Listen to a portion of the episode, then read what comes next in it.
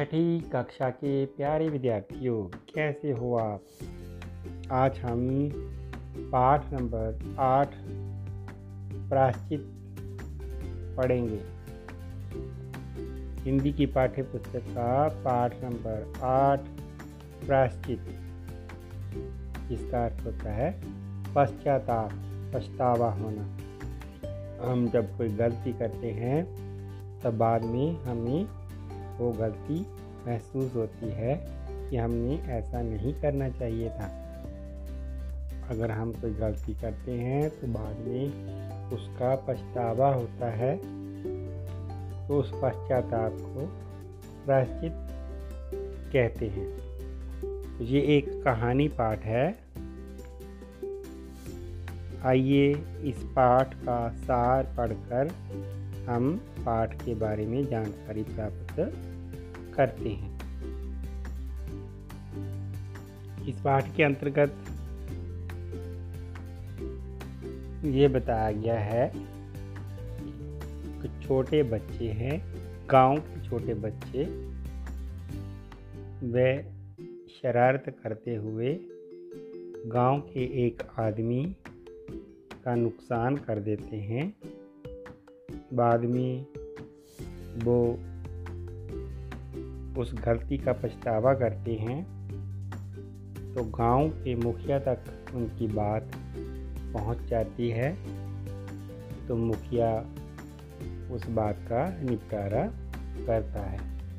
तो आइए देखते हैं, जानकारी लेते हैं कि पाठ के अंतर्गत क्या है। बच्चों, होली का दिन था। बच्चों ने शिवालय के निकट शिवालय होता है शिव जी का मंदिर। तो गाँव की बात है, होली का दिन है तो शिव जी के मंदिर के निकट बच्चों ने होली जलाई। होली जलाने के लिए उन्होंने गोपू गवाला, गाँव का जो एक गवाला है, गोपू गोपू ग्वाले की कुटिया के पिछवाड़े गोबर के उपलों का ढेर लगा हुआ था। गोपू उपले बेचने शहर गया हुआ था। बच्चों, उपले हिंदी का बात है। पंजाबी में हम आसानी से इसे जानने जानने की कोशिश करते हैं कि पाथियाँ, पंजाबी में पाथियाँ जो होती हैं, हिंदी में उसे उपले कहते हैं। तो गोपू जो है, गवाला है वो उपले बेचकर गुजारा करता है, वो शहर उपले बेचने गया हुआ था। तो उसके उपले, उसके घर के पिछवाड़े कुटिया के पिछवाड़े उपलों का ढेर लगा हुआ था। तो शरारती जो बच्चे थे, बुद्धवा बुद्धवा के कहने पर बच्चों ने गोपू के सारे ही उपले होली की आग को समर्पित कर दिए। मतलब उन्होंने होली के लिए आग जलानी थी तो इधर उधर से लकड़ियाँ इकट्ठी की और गोपू ग्वाले के उपले चुराए। गोपू दूसरे दिन सोकर उठा, खा पी कर टोकरी लेकर उपले बटोरने घर के पिछवाड़े गया। परंतु वहाँ उसे मैदान साफ़ नज़र आया। कहने का भाव है कि जब गोपू ग्वाला अपने उपले बटोरने गया तो उसे वहाँ कोई भी उपला दिखाई नहीं दिया, क्योंकि सारे उपले जो थे, गाँव के शरारती बच्चों ने चुरा लिए थे। किसके कहने पर?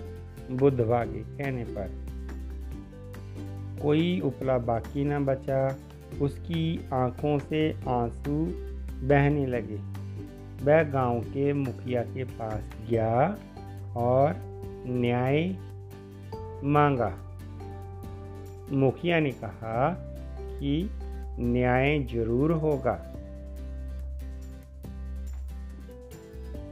गोपू के जाने पर मुखिया ने सोचा कि यह करतूत गाँव के शरारती बच्चों की है।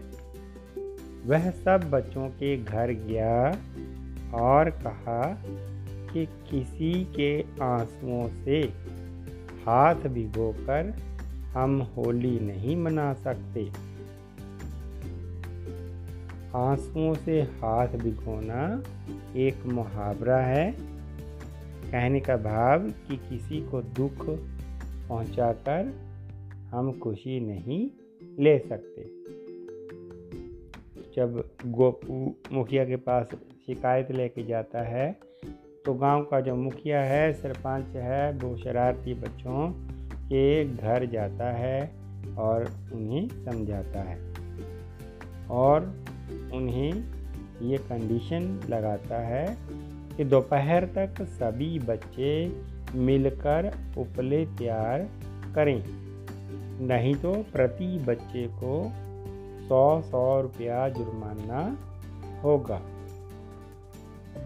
मुखिया का कहना मानकर सब बच्चों ने खेल ही खेल में सारे उपले तैयार कर दिए। उन्होंने इधर उधर से गोबर इकट्ठा किया और गोपू के उपले तैयार कर दिए। फिर सबने मिलकर होली मनाई। मुखिया ने गोपू के घर जाकर कहा कि बच्चों ने प्राश्चित कर लिया है। मुखिया जी का सुंदर न्याय देखकर गोपू खुश हो गया। प्यारे बच्चों, मुझे पूरी उम्मीद है कि आपको यह कहानी अच्छे से समझ आ गई होगी। कि गाँव में एक गवाला है, गवाला होता है जिसके पास गाय होती है। वह दूध भी बेचता है और गाय के गोबर के जो उपले हैं, वह भी शहर बेचने के लिए जाता है। होली के दिन जो गाँव के शरारती बच्चे हैं बुधवा बुधवा के कहने पर शरारती बच्चों ने गोपू के उपले चुरा लिए, लेकिन जब गोपू अपने उपले बटोरने के लिए गया तो उसे मैदान साफ़ नज़र आया। गोपू ने गाँव के मुखिया सरपंच के पास शिकायत लगाई। सरपंच ने यह समझ लिया था कि ये सारी शरारत गाँव के बच्चों की ही होगी। वह गाँव के बच्चों के घर घर गया और कहा कि उतनी देर गाँव में कोई भी होली नहीं मनाएगा। जितनी देर गोपू के उपले वापस तैयार करके नहीं दिए जाते। अगर कोई उपले नहीं देगा तो हर घर को, प्रति बच्चे को सौ सौ रुपया जुर्माना देना होगा, जो बाद में गोपू को दिया जाएगा। लेकिन बच्चों ने मुखिया जी की बात मान ली और इधर उधर से गोबर इकट्ठा करके गोपू के उपले पुनः फिर से तैयार कर दिए। इस तरह गोपू जो था, वो खुश हो गया। बच्चों ने शरारत की। सरपंच के कहने पर बच्चों ने अपनी गलती का, अपनी शरारत का प्राश्चित किया। और गोपू को फिर से उपले तैयार करके दिए तो आइए इस पाठ के अंतर्गत कुछ कठिन शब्द आए हैं, उनके अर्थों को जानते हैं। शिवालय। शिवालय मैंने शिव जी का मंदिर। सहमत हो गए, मान गए। अभिभावक। अभिभावक मैंने माता पिता या फिर पालने वाले। ज्ञान मैंने जानकारी एकत्र, इकट्ठे। पिछवाड़े, घर के पिछवाड़े, पिछले पासे। प्राश्चित बुरे काम का पछतावा करना। पूरब पहले। रंग पंचमी। रंगों से होली खेलने का दिन। सहसा अचानक। सिरोधारे करना, मान लेना। अबीर मैंने गुलाल पुणे मैंने दोबारा। तो इस पाठ के कुछ प्रश्न पढ़कर उनकी जानकारी प्राप्त करते हैं, उनके उत्तरों को समझते हैं। कुछ लघु प्रश्न हैं। बच्चों ने किस त्यौहार के अवसर पर लकड़ियाँ जलाई? उत्तर होगा, होली के त्यौहार के अवसर पर बच्चों ने लकड़ियाँ जलाई। दूसरा, बच्चों ने होली कहाँ मनाई? उत्तर होगा गाँव के शिवालय के पास खुले मैदान में बच्चों ने होली मनाई। तीसरा गोपू कैसे गुजारा करता था? तो उत्तर होगा गोपू उपले बेचकर अपना गुजारा करता था। चौथा, शरारती लड़कों ने किसके घर से उपले चुराए? उत्तर होगा शरारती लड़कों ने गोपू के घर से उपले चुराए। तो अंतिम प्रश्न है, मुखिया ने शरारती बच्चों को क्या सजा दी? तो उत्तर होगा, मुखिया ने शरारती बच्चों को उपले बनाने की सजा दी। तो आइए कुछ मुहावरे हैं। मुहावरों के अर्थ जानते हैं, मैदान साफ़ नज़र आना। मतलब कोई चीज़ बाकी ना बचना। नैनों से गंगा जमुना बहाना। बहुत रोना। रोने के कारण आँखों से खूब आँसू बहना। दिमाग दौड़ाना। गहराई से सोचना। मतलब सोच विचार करना। आंसुओं से हाथ भिगोना किसी को बिना कारण दुख देकर खुश होना। जुट जाना। पूरी तरह लग जाना। पसीना बहाना, कड़ी मेहनत करना। चेहरा खिल उठना, बहुत खुशी होना।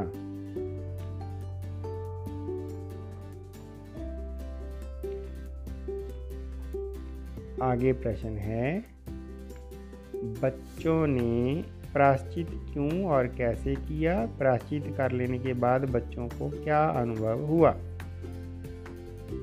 उत्तर होगा, गोपू के बनाए हुए उपले बच्चों द्वारा चुरा लिए जाने के कारण उन्हें उपले बनाकर देने की सज़ा मिली थी। बच्चों ने उपले बनाकर गोपू को दिए तो गोपू के चेहरे की रौनक को देखकर बच्चों को भी बहुत खुशी मिली।